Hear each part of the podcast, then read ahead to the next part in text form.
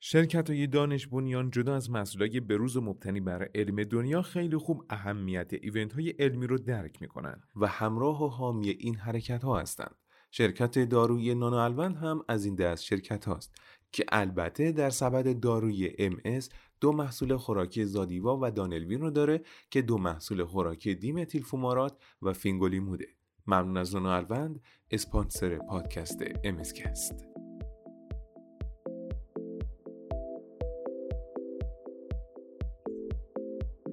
جز وصل تو دل به هر چه بستم توبه، بی یاد تو هر جا که نشستم توبه، در حضرت تو توبه شکستم صد بار، زین توبه که صد بار شکستم توبه.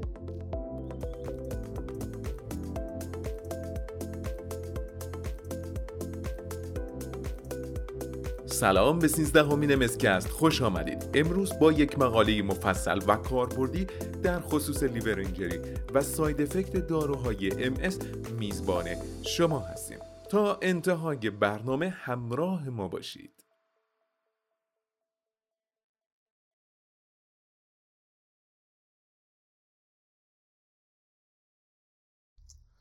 درمان MS تو سالهای اخیر خیلی پیشرفت کرده و یکی از موضوعات مهم در مورد داروها افیکیسی و تأثیرشون و در کنار اون ساید افکت داروها و عوارض جانبیشونه.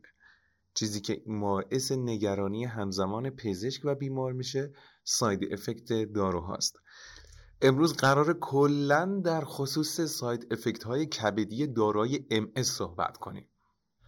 با سلام استاد، حالتون چطوره؟ خوب هستین؟ سلام، روز شما بخیر. امروز قراره در خصوص عوارض کبدی داروهای MS صحبت کنیم. در کل عوارض کبدی داروهای MS چقدر جدیه؟ عوارض کبدی در مورد تقریبا همه داروهای MS وجود دارن. شدتشون در داروهای مختلف متفاوته،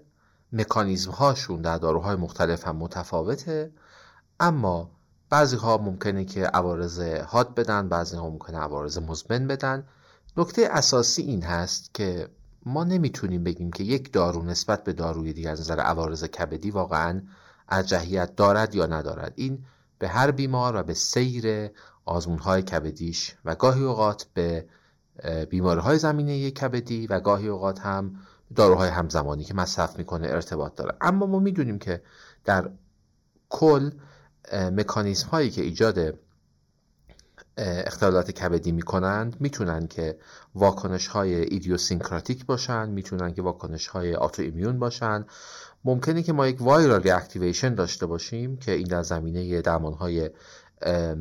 دیزیز مودیفایینگ تریتمنت های MS رخ میده و به همین خاطر ما در تمام بیماران MS فرقی نمیکنه که تحت چه درمانی باشند، باید یک برنامه مشخص برای مانیتورینگ، تشخیص و در صورت بروز مشکلات کبدی برنامه‌ای برای منیجمنت اون اتفاق یا اینکه سویچ کردن دارو داشته باشیم. در بعضی موارد بوده، مثلا اتفاقی برای داکلیزوماب افتاد 2018، European Medicine Agency EMA اصلا داکلیزوماب را به خاطر مشکلاتی که در حین مصرف برای بیماران پیش اومد، از جمله انسفالیت هایی که در زمینه لیور اینجری اتفاق افتاد، کلن ویدرا کرد. این در حقیقت از اون دست ملاحظات یا کانسیدریشن هایی هست که ما در اصطلاحاً فاز پری رجیستریشن استفاده میکنیم که ما تو این زمینه یک قانونی داریم، قانون هایز لاو، که به ما میگه که ما بر چه اساسی میتونیم پردیکت بکنیم که یک دارویی که در مرحله یا آزمون هست، در فاز کلینیکال ترایل هست، ممکنه که هپاتوتوکسیسیتی داشته باشه. خب این قانون های دقیقاً چیه؟ ببینید، ما میگیم که اگر که AST یا ALT 3 برابر آپر لیمیت نرمال افزایش پیدا کنه و توتال بیلیروبین 2 برابر آپر لیمیت نرمال افزایش پیدا کنه و ما هیچ علت احتمالی دیگه‌ای برای هپاتوتوکسیسیتی نداشته باشیم، بنا رو می‌ذاریم که داروی ما یک داروی هپاتوتوکسیک هست و دیگه در این موارد معمولاً ترایال ادامه پیدا نمی‌کنه. چون مریض هایی که دچار این حالت میشن تا 10%شون ممکنه که اینها بعدن فیتال لیور اینجری پیدا کنن که اینا نیاز به حتی لیور ترانسپلانتیشن پیدا کنن. به همین خاطر سازمان‌های ناظر بر توسعه داروهای مختلف از جمله EMA و از جمله FDA بر اساس این در کلینیکال ترایل ها بسیار تاکید میکنن که یافته های AST و ALT و بیلیروبین بیماران به دقت ثبت و رجیستر بشه. اما یک مشکلی داریم و اون اینه که اگر ما با یک ایدیوسینکراتیک هپاتیک فیلر مواجه باشیم که این هم خیلی شایع نباشه، مثلا 1 در 10,000 باشه،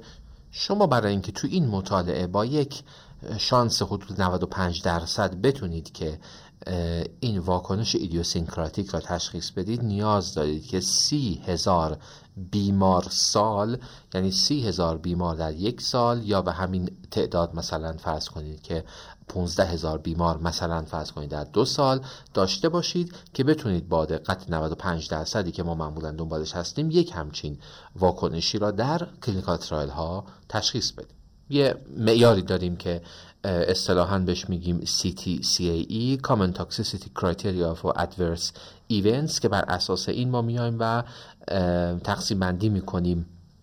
adverse event های هپاتیک را به AST/ALT که به 3 برابر آپر لیمیت نرمال رسیده باشه، به 3 تا 5 برابر رسیده باشه و 5 تا 20 برابر رسیده باشه و بیش از 20 برابر رسیده باشه و میشه گرید 1، 2، 3 و گرید 4 که گرید 4 گرید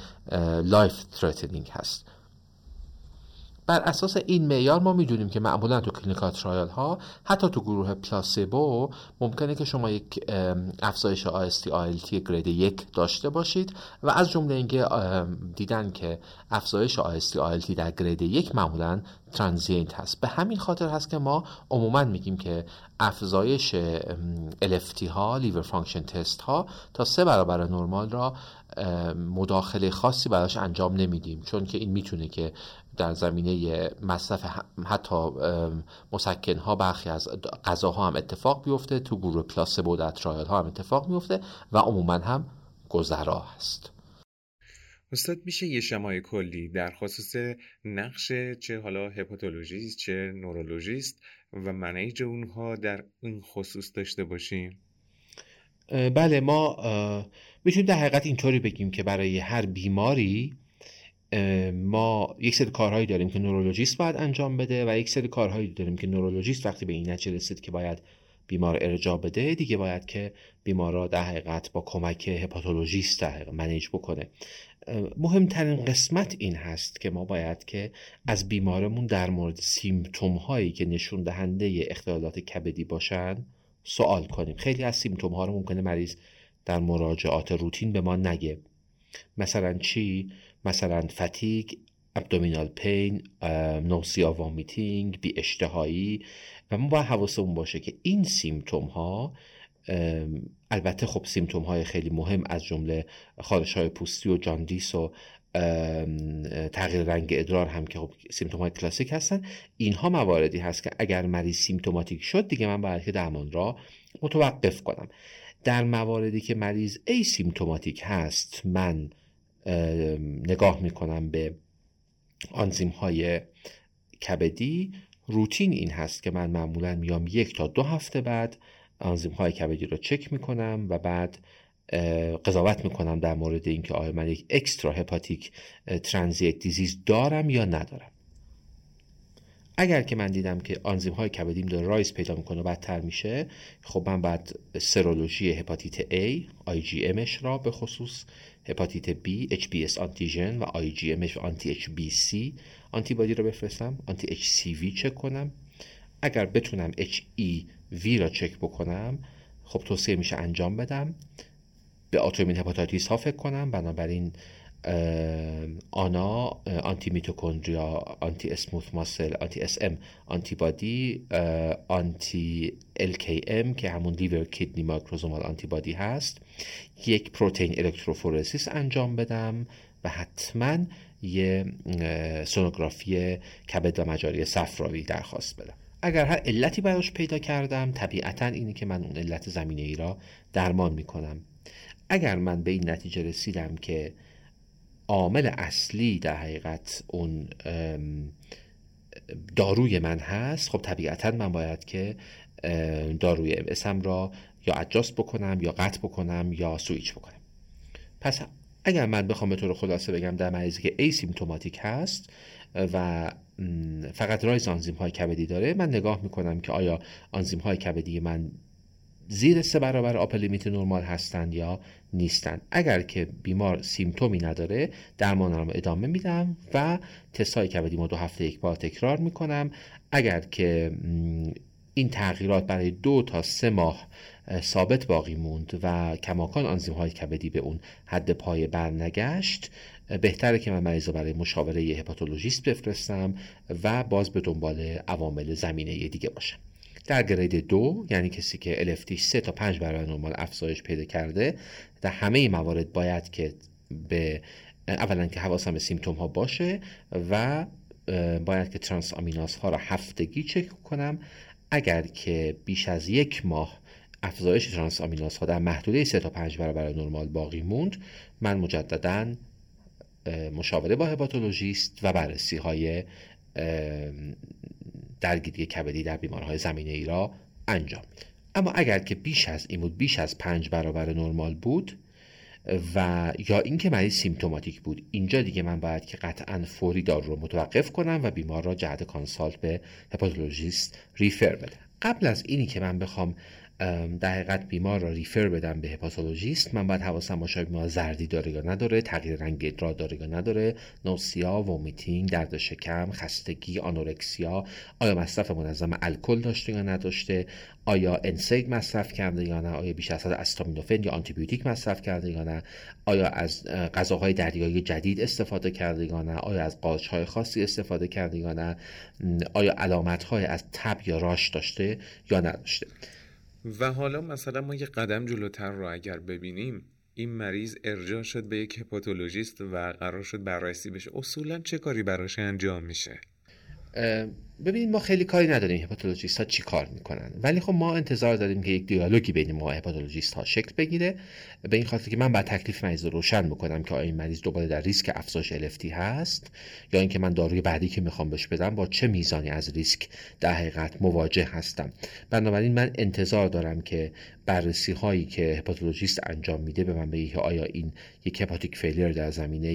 یک متابولیک کاندیشن یا الکل ابیوز بوده یا نبوده، آیا در اولتراسوند بیمار علامت‌های از استئاتوزیس بوده یا نبوده، آیا دیابت، اوبسیتی، سرولوژی‌های پاتولوژیک برای مثلا CMV، اپشتاین بار، هرپس، خود ویروس‌های هپاتیت HBV، HCV دیده شده یا دیده نشده، و آیا مانیفستیشن های مثل رش، لیمفودنوپاتی، اتیپیکال لیمفوسایت ها اینها بررسی شده یا نشده، آیا مریض سلیاک داره یا نداره، آیا مریض واسکولار چنج هایی که در زمینه کرونیک هپاتایتیس داریم آیا اینها را داشته یا نداشته، آیا کاردیاک کوموربیدیتی داره یا نداره، آیا مریض اپیزودهای از سینکوپ یا هایپوتنشن داشته یا نداشته، آیا ممکنه که مریض یک کیس در حقیقت جنتیک دیزیز باشه، یعنی که ممکنه من نگاه کنم به میزان فریتینی، سروپلاسمینش، به میزان مثل سروم، به میزان آلفا یک آنتی تریپسینش، و به همه اینها در حقیقت یک هپاتولوژیست هم نگاه میکنه. من توجه میکنم و بر اساس یک همچین پروفایلی تصمیم میگیرم که من درمان بعدیم در حقیقت چه دارویی باشه، به خصوص اینکه آیا برای مریض یک اوتو ایمیون هپاتایتیس مطرح شده یا نشده، آیا مریض کیس یک بایوپسی هست یا کیس بایوپسی نیست، و گاهی اوقات من لازم هست که قبل از اینکه داروی بعدی رو شروع کنم نتیجه بایوپسی مریض را بدونم. دقیقاً بیوپسی برای چه مواردی لازم میشه؟ به صورت کلی بیوپسی معمولاً خیلی توصیه نمیشه مگر مواردی که من نتونم بین یک درگ ایندیوس لیور اینجری از یک آتو ایمیون هپاتایتیس افتراق بدم، خب مثلا اینجا بیوپسی کمک کننده است. یا خیلی مواردی که من یک اتیپیکال پرزنتیشن دارم، آسیت شدید دارم، علامت‌های از کرونیک هپاتایتیس دارم، میکرووزیکولار استاتوسیس دارم، اینها مواردی هست که خب بیوپسی میتونه که به من کمک بکنه، به خاطر اینکه همونطوری گفتیم هر درمان دیگه‌ای من بخوام مریض پیشنهاد بدم با ریسک افزایش LFT همراه خواهد بود. یک اسکورینگی داریم، اسکورینگ روکام، RUCAM که به من میگه که آیا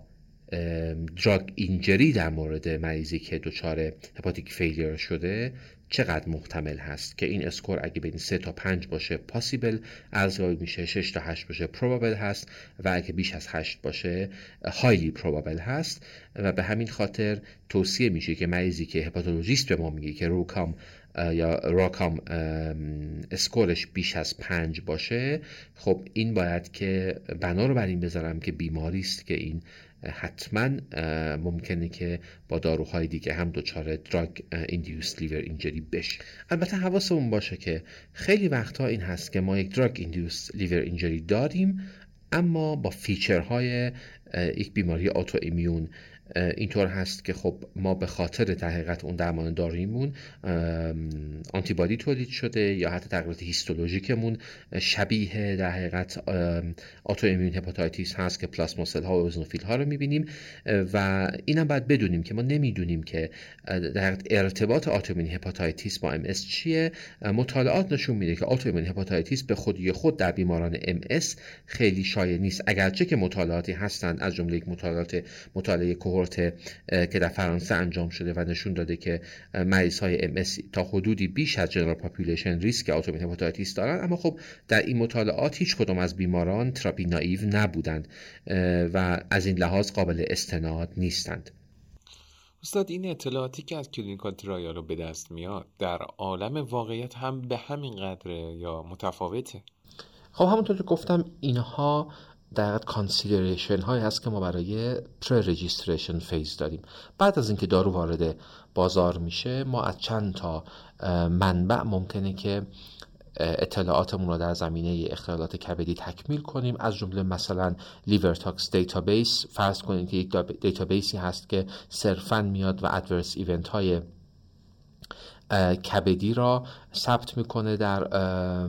داروهایی که در سطح جامعه توزیع شده. ممکنه که از ما از مطالعات پست مارکتینگ استفاده کنیم و خب یکی از کانسرن ها در مورد داروهای ام اس این هست که تا چه حد اطلاعات پست مارکتینگ ما مطابق اطلاعات کلینیکال ترایل های ما بود. اگر بخوایم مورد به مورد بررسی کنیم این اطلاعات در مورد داروهای مختلف به چه شکله؟ خب اول بیایم سردسته داروهای دیزیز مودیفایینگ تریتمنت های قدیمی ترینشون که بتا اینترفرون ها هستند که میدونیم که بتا اینترفرون ها که در حقیقت سایتوکاین های هستند که فعالیت های آنتی وایرال اینتراسلولار دارند و از پرولیفریشن جلوگیری میکنند و از همین مکانیزم هم در حقیقت ایمون مادولیشنشون را القا میکنند. از سالهای خیلی گذشته از سال 1993 در بیماران ام اس استفاده میشن. به صورت کلی تقسیم میشن به اینترفرون بتا 1A و اینترفرون بتا 1B. خب انواع و اقسام دارن، اونهایی که ما یک روز در میون تزریقشون میکنیم، اونهایی که هفتگی تزریقشون میکنیم، تزریق‌های سابکوتان دارن، تزریق‌های آیم دارن. اما از نظر شدت و شیوع عوارض کبدی خیلی تفاوتی بین این انواع وجود نداره. تو بتا اینترفرون ها اطلاعاتی که از کلینیکال ترایل های فاز 3 ما به دست آوردیم و اطلاعاتی که عموما از سال 1993 تا 2014 ثبت شده به ما میگه که اینها تا 67% ممکنه که گرید 1 AST ALT elevation یا همون لیور اینجری رو داشته باشن و 1-2% ممکنه که گرید 3 ایجاد بکنن. اما در مطالعات پست مارکتینگ ما دیدیم که کمتر از 1% موارد هستند که اینها ممکنه که به خاطر عوارض کبدی قطع بشن. کیس هایی که اینا اکیوت لیور فیلر دادن که این اکیوت لیور فیلرشون هم ممکنه که حالا آتو ایمیون باشه یا نباشه، کلن چیزی که از 93 تا 2014 ریپورت شده حدود 10-11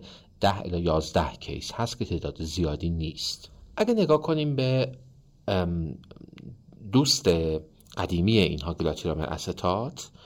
که خب سال هاست در ام اس داره استفاده میشه در تحت نام برندهای مختلفی، خب در کلینیکال ترایل فاز 3 GA 12% میتونسته که گرید 1 بده، 2% میتونسته که گرید 3 بده و در مطالعات پست مارکتینگ هم باز تا 1% ممکن بوده که لیور اینجری باعث قطع دارو بشه، که از این نظر اگرچه که نسبت به بتا اینترفرون در افزایش AST ALT تا 3 برابر نرمال وضعیت بهتری داره، اما از نظر ایجاد در حقیقت یک لیور اینجری گرید 3 یا اینکه از نظر اینکه باعث قطع دارو بشه، خب تقریبا مشابه بتا اینترفرون ها هستن. یه نگرانی دیگه ما این هست که همونطوری که گفتم ممکنه ما یک وایرال ریاکتیویشن داشته باشیم وقتی که داروهای MS استفاده می‌کنیم، چه در مورد بتا اینترفرون ها چه در مورد گلاتیرامر استات. از نظر HPV و HCV ما نیازی به مانیتورینگ نداریم و نگرانی هم از ریاکتیویشن در این مورد نداریم. مطالعات پست مارکتینگ هم همین را به ما میگه. حتی در مورد بیمارانی که اینها HPV مثبت یا HCV مثبت بودند نمیشه به این استناد کرد، اما مثلا کیس ریپورت هایی داریم که بتا اینترفرون باعث شده که ما HCV کلیرنس داشته باشیم در مریضی که HCV پازیتیو بوده.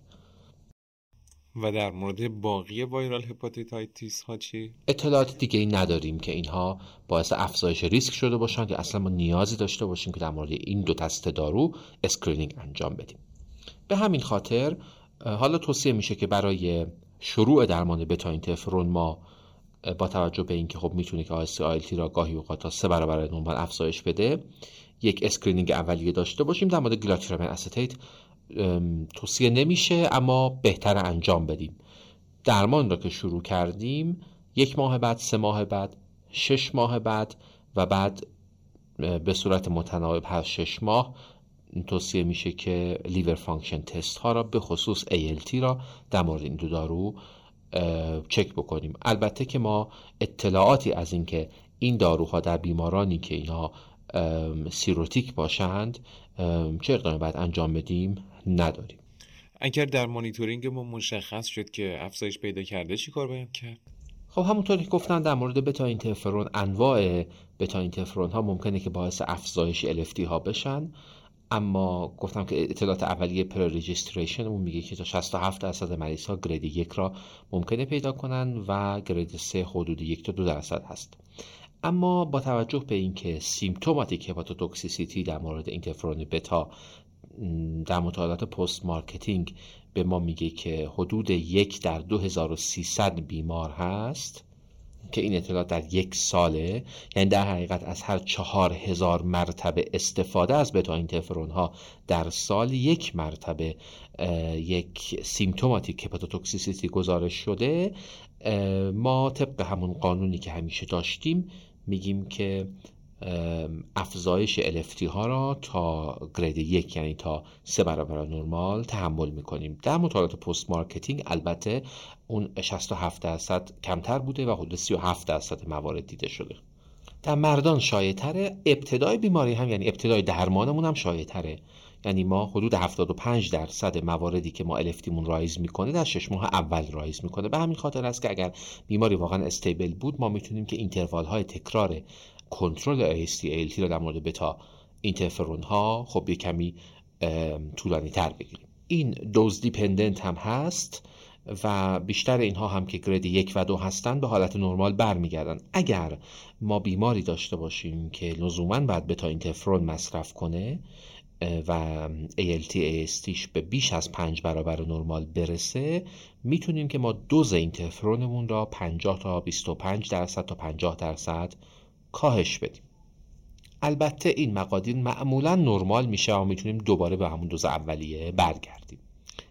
اما اگر بیمار دچار زردی شد، بیلیروبینش بیش از 5 برابر بالا رفت یا LFTش بیش از 10 برابر رایز پیدا کرد، خب ما دیگه بیماریه که باید قطع کنیم دارو رو و لزومی نداره که بخوایم حتما روی این دارو بمونه.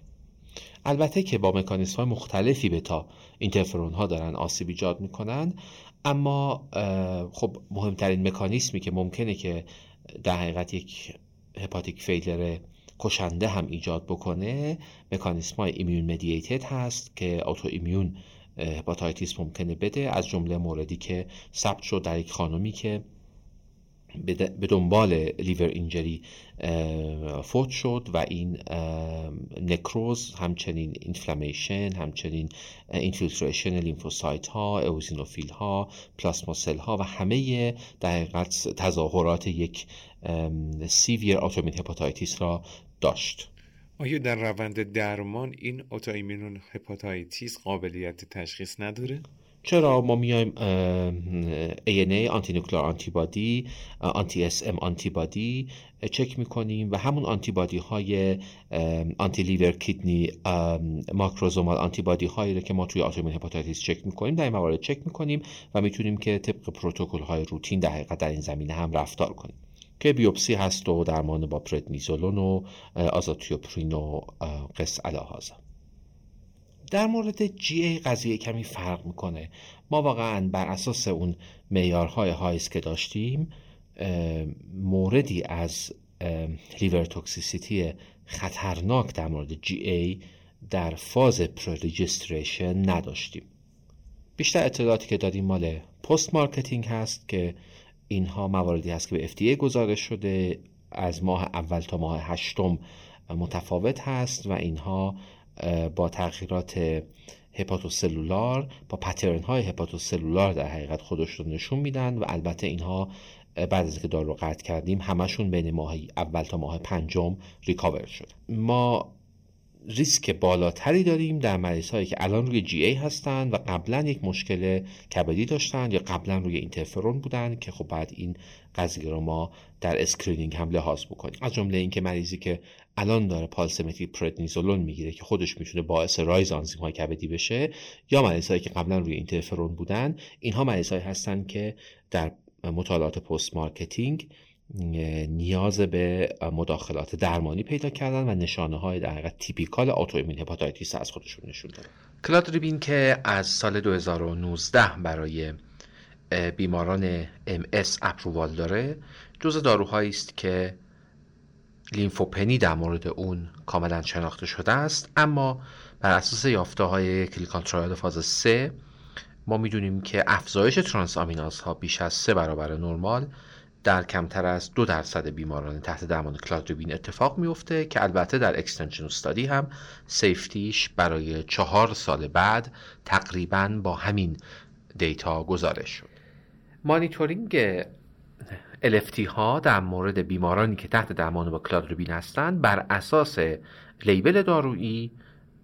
الزامی نیست. متابولیسم کبدی کلادریبین خیلی زیاد نیست و ما البته اطلاعات کافی از افرادی که اینها سیروز داشتن یا اختلالات کبدی واضح داشتن و کلادریبین بگیرن نداریم و به همین خاطر کلادریبین در مورد کسانی که یک اختلال کبدی یا هپاتیک فیلر مادریت تو سیویر که کاتگوری چایلد بی یا سی میشه، کلادریبین در مورد اینها توصیه نمیشه چون اینها در مطالعه هم وارد نشده بودند. در مطالعه کلاریتی یک مورد ریاکتیویشن HBV گزارش شده و یک مورد هم در مورد ریاکتیویشن HBV در بیماری بوده که HBS آنتیژنش نگاتیو بوده و آنتی HBC پازیتیو بوده در مطالعه‌ای که در کلادریبین تزریقی انجام شده. به همین خاطر کلادریبین در مورد کسانی که هپاتیت وایرال اکتیو دارند به هیچ عنوان توصیه نمیشه. ناتالیزوماب که داروی بسیار پوتنتی هست در مورد کنترل MS، ما میدونیم که کمتر از 5% موارد ممکنه که علامت‌های از هپاتیک فیلر خیلی شدید ایجاد بکنه. اگر نگاه کنیم به دیتای کلینیکال ترایال میبینیم که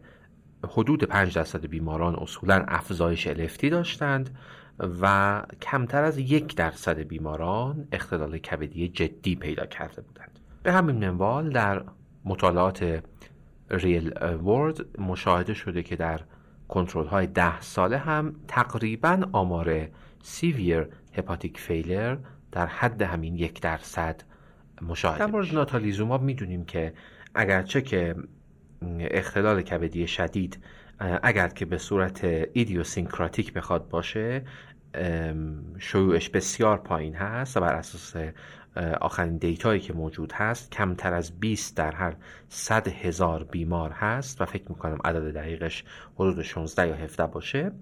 اما نکته مهم این هست که این هپاتوتوکسیسیتی ممکنه هر زمانی در حین درمان با ناتالیزوماب اتفاق بیفته. البته ناتالیزوماب همونطور که میدونید دارویی هست که اصولاً برای بازه زمانی کوتاهی حدود 2 سال و اگر که ما اینتروال های اکستندد داشته باشیم شاید یکمی بیشتر استفاده میشه. موارد خیلی شدید آتویمین هپاتایتیسی که به دنبال مصرف ناتالیزوماب در حقیقت ایندیوست شده یا آتویمین هپاتایتیس هایی که به دنبال مصرف ناتالیزوماب تریگرد شده، گزارش شده، که اینها ممکنه که البته کیس های اوورلپینگ هم باشه که ما اوتو آنتیبادی هایی رو پیدا کنیم یا این که پترن های اینفیلتریشن پلاسماسل ها رو در بافشناسی بیماران ببینیم، اما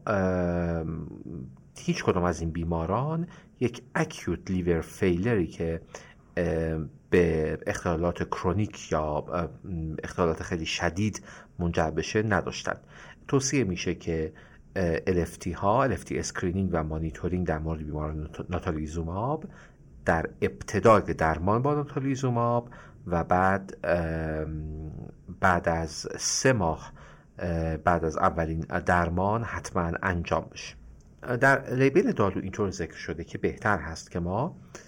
بعد از هر اینفیوژن، در 3 اینفیوژن اول LFT ها رو چک کنیم و بعد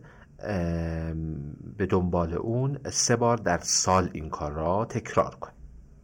فارماکوکینتیک و سیفتی ناتالیزوماب در بیمارانی که سیروز دارن شناخته شده نیست و البته باید اینا لحاظ کنیم که ناتالیزوماب در اصل دارویی نیست که متابولیسم کبدی داشته باشه، اما با توجه به این که بیماران با HBV و HCV از مطالعه کلینیکال ترایال حذف شده بودند، اینجا باید تأکید کنیم که در مورد این بیماران ما دیتای خیلی خوبی در دسترس نداریم، اما میدونیم که در مواردی که ناتالیزوماب به هر علتی در افرادی که HBV داشتن استفاده شده، این میتونه که باعث ریاکتیویشن خیلی شدید و اکیوت لیور فیلر بشه. اطلاعاتی که ما در این مورد داریم یک کیسی هست که به دنبال درمان با ناتالیزوماب دچار اکیوت HBV اینفکشن شده و البته که بیمار هم فوت شده، اما خیلی مشخص نیست که آیا این یک کرونیک HBV کریر بوده یا اینکه واقعا و ریاکتیویشن بوده یا اینکه یک اینفکشن در حین درمان با ناتالیزوماب اتفاق افتاده. به همین خاطر بیمارانی که HBV یا HCV اینفکشن در مورد اونها مسجل هستند و کاندیدای درمان با ناتالیزوماب هستند، حتما باید که قبل از شروع درمان توسط هپاتولوژیست از نظر استیت بیماری بررسی بشه. آلمتوزوماب دارویی که یک مونوکلونال آنتیبادی از نوع IgG1 بر علیه CD52 بر سطح لنفوسیت های T و لنفوسیت های B هست، داروی بسیار پوتنتی هست که سالهاست در درمان MS شناخته شده است. بر اساس اطلاعاتی که از کلینیکال ترایل فاز 3 آلمتوزوماب در دسترس داریم، میدونیم که افزایش LFT در حدود 4% بیماران اتفاق میفته و در کمتر از 1% اینها به عنوان سیویر هپاتیک فیلر طبقه بندی شد. دیتایی که ما داریم دیتای خوبی هست از نظر سیفتی، چون فالوآپ بیماران تا 12 سال بعد از درمان آلمتوزوماب در اختیار ما هست. ما میدونیم که بعد از اولین اینفیوژن آلمتوزوماب GGT و ALT میتونه که در روز 5 تا 3 برابر نرمال بالا بره و دوباره به حد عادی برگرده، به این ترتیب که معمولا ما در آخر هفته 4 یا روز 10 دوباره LFT های نرمال خواهیم داشت. اطلاعات در مورد بیمارانی که دچار سیروز کبدی باشند و آلمتوزوماب بخوان دریافت کنند نداریم، اما یک مورد درگ ایندیوست لیور اینجری از نوع آتو ایمیون با آلمتوزوماب گزارش شد. اگرچه که ما میدونیم آتو ایمیونیتی به دنبال آلمتوزوماب بیشتر در آتو ایمیون ترومبوسایتوپنیا، گود پاسچر سیندروم و اختلالات تیروئید خودش نشون میده، اما بر اساس اطلاعاتی که از کلینیکال ترایال دارو داریم میدونیم که ممکنه که آتوایمون هپاتایتیس به صورت بسیار نادر در حدود 10 نفر از هر 10,000 بیماری که آلمتوزوماب دریافت میکنه مشاهده بشه. داروی آلمتوزوماب با توجه به این که یک داروی هایپوتنته، آیا میتونه باعث ریاکتیو شدن وایرال هپاتایتیس ها بشه؟ اطلاع در مورد بیماران MS در این زمینه نداریم، به خاطر اینکه از مطالعه‌ای که در بیماران CLL انجام شده بود و تحت درمان با آلمتوزوماب بودند، ما میدونستیم که این ممکنه باعث ریاکتیویشن HBV و HCV بشه. به همین خاطر این بیماران از کلینیکال ترایل MS اکسکلود شدند. اما وقتی نگاه کنیم به بیمارانی که با اندیکاسیون های هماتولوژیک آلمتوزوماب دریافت کرده بودند، آلمتوزوماب واقعا ریسک بالایی برای ریاکتیویشن HBV داره، هم در بیمارانی که HBS آنتیژن پازیتیو هستند و هم در بیمارانی که HBS آنتیژن نگاتیو هستند اما آنتی HBC پازیتیو هستند. درمان آنتی وایرال پیشگیری یا پروفیلاکسی در 6 تا 12 ماه بعد از آلمتوزوماب تا 6 تا 12 ماه بعد از آخرین دوز آلمتوزوماب توصیه میشه. در مورد HCV هم میدونیم که احتمالاً میتونه که باعث ریاکتیویشن بشه، اما در مورد سایر هپاتیت ها از جمله خب میدونیم که کیس های با HIV هپاتایتیس گزارش شده، در مورد بیمارانی که CMV هم درشون بروز پیدا کرده یا حتی کسایی که هپاتایتیس در زمینه درگیری با آدنوویروس پیدا کردند بعد از درمان با آلمتوزوماب کیس های وجود داره، اما اینا همه افرادی هستند که با اندیکاسیون های غیر از MS آلمتوزوماب دریافت کرده بودند. داروی اوکرلیزوماب که داروی معروفی هست که CD20 ها رو تارگت میکنه و همونطور که میدونیم فعلا تنها دارویی هست که ما برای PPMS در ایران هم در اختیار داریم. اطلاعاتی که از کلینیکال ترایل فاز 3 در اختیار ما هست نشون میده که افزایش LFT ها میتونه در 1 تا 2% بیماران بروز پیدا کنه. از اونجایی که در مطالعه کلینیکال ترایل صرفاً بیماران با mild liver dysfunction اینکلود شده بودند، اطلاعاتی در زمینه سایر بیماران نداریم، اما خب میدونیم که کاتابولیسم دارو خیلی به مسیرهای هپاتیک وابسته نیست. به هر حال اما توصیه میشه که در ابتدای درمان با اوکرلیزوماب و بهتر هست که قبل از هر اینفیوژن جدید اوکرلیزوماب LFT ها کنترل بشن. با توجه به اینکه تو مطالعاتی که تا حالا انجام شده آنچنان اطلاعات زیادی در خصوص نحوه عملکرد و تأثیر این دارو نداریم، این کنترل LFT دقیقاً چه کمکی به ما میکنه؟ خب مطالعات پست مارکتینگ اوکرلیزوماب خیلی مطالعات طولانی مدتی، مثلا مشابه اون چیزی که ما در مورد ناتالیزوماب که در مورد آلمتوزوماب میشناسیم نیستن، اما مشابه سایر داروهای آنتی CD20 میدونیم که میتونه که باعث ریاکتیویشن HBV بشه و میتونه که حتی به یک فولمیننت هپاتایتیس یا حتی مرگ به دنبال اکیوت لیور فیلر ختم بشه. اما این موارد معمولا در بیمارانی اتفاق میفته که اینها کرونیک هپاتایتیس B دارند، یعنی HBS آنتیژنشون مثبت هست یا HBC آنتیبادی مثبت دارند، و همچنین بیمارانی که اینها از عفونت HBV رهایی پیدا کردند، به این مفهوم که صرفاً HPV درشون ریسولفت شده اما هنوز آنتی HBC پازیتیو باقی موندند. همینجا خوبه که اشاره کنیم به اطلاعاتی که در مورد ریتوکسیماب داریم، چون احتمالاً مشابهت زیادی هست بین اون چیزی که در مورد ریتوکسیماب اتفاق میفته، دارویی که بیشتر شناخته شده هست، و اون چیزی که در مورد درمان با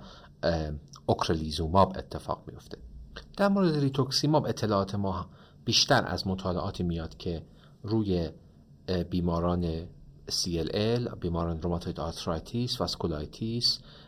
یا بیماران با سایر اندیکاسیون هماتولوژیک ریتوکسیماب دریافت کرده بودند و به همین خاطر در اون بیماران هم بسیاری از موارد ریتوکسیماب همراه سایر داروها از جمله سیکلوفوسفاماید، از جمله داکسوروبیسین، از جمله وینکریستین یا حتی پردنیزون استفاده می شدند. اما می دونیم که ریسک ریاکتیویشن HBV در کسی که داره ریتوکسیماب دریافت میکنه، اگر که HBS آنتیژنش مثبت باشه و HBC آنتیبادیش مثبت باشه 30% تا 60% هست و در مورد کسانی که HBS آنتیژنشون منفی باشه و صرفاً آنتی HBC آنتیبادی مثبت باشه بین 15% تا 25% هست. نکته مهم این هست که با توجه به طول اثر دارو این اتفاق در مورد ریتوکسیماب ممکنه تا 12 ماه بعد از آخرین اینفیوژن اتفاق بیفته. ولی خب میدونیم که این اطلاعات بیشتر همونطوری که گفتم در مورد بیمارانی هست که با اندیکاسیون های هماتولوژیک ریتوکسیماب دریافت کردن، در حالی که در بیمارانی که اینها به خاطر اندیکاسیون های روماتولوژیک داشتن این دارو رو میگرفتن احتمالاً ریسک کمتر هست. گایدلاین هایی که موجود هست به ما توصیه میکنه که ما درمان پروفیلاکسی با داروهای مثل لامیوودین، مثل تنوفوویر یا انتکاویر را در مورد بیمارانی که آنتی اچ بی سی پازیتیو هستند انجام بدیم. پروتکل های خاص خودشون رو داره که این را بهتره که تحت نظر همکاران هپاتولوژیست انجام بدیم. اما به طور خلاصه این که ما این درمان ها را معمولاً 1 هفته قبل از اینفیوژن شروع می کنیم و 12 تا 18 ماه بعد از آخرین اینفیوژن ریتوکسیماب ادامه میدیم و باید که LFT ها و همچنین آزمایش های مربوط به HBV DNA را هر 3 تا 6 ماه در طی زمانی که بیمار داره پروفیلاکسی دریافت میکنه و حداقل 12 ماه بعد از آخرین اینفیوژن ریتوکسیماب ادامه بدیم. در مورد اوکرلیزوماب با توجه به اینکه بیمارانی که HBS آنتیژنشون مثبت بوده از مطالعه کلینیکال ترایال حذف شدند ما اطلاعات چندانی در دسترس نداریم، اما میدونیم که بیمارانی که HBS آنتیژن نگاتیو داشتن اما آنتی HBC پازیتیو بودند اینها در ترایال اوکرلیزوماب علامت‌های از HPV اینفکشن یا ریاکتیویشن نشون ندادند. مواردی که با HBC آنتیبادی پازیتیو بودن فرد تحت درمان اوکرلیزوماب دچار اختلالات شدید هپاتیک فیلر شده و مواردی که فولمیننت هپاتایتیس بروز کرده باشه در حد کیس ریپورت با اوکرلیزوماب وجود داره. نهایتا این که ما توصیه میکنیم که HPV اسکرینینگ قبل از درمان با اوکرلیزوماب حتما انجام بشه. HBS آنتیژن و HBC آنتیبادی باید که حتما تست بشه و HBS آنتیبادی وجودش لزوما نشون دهنده این نیست که فرد در مقابل ریاکتیویشن HPV محافظت داره. در حال حاضر بیمارانی که کرونیک HBV هپاتایتیس دارند اینها در لیست کنتراندیکاسیون های نسبی برای درمان اوکرلیزوماب به خاطر MS قرار می گیرند.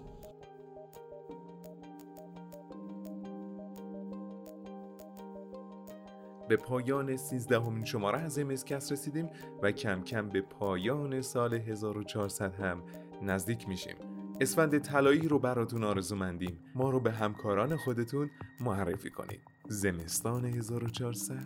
MS کاست.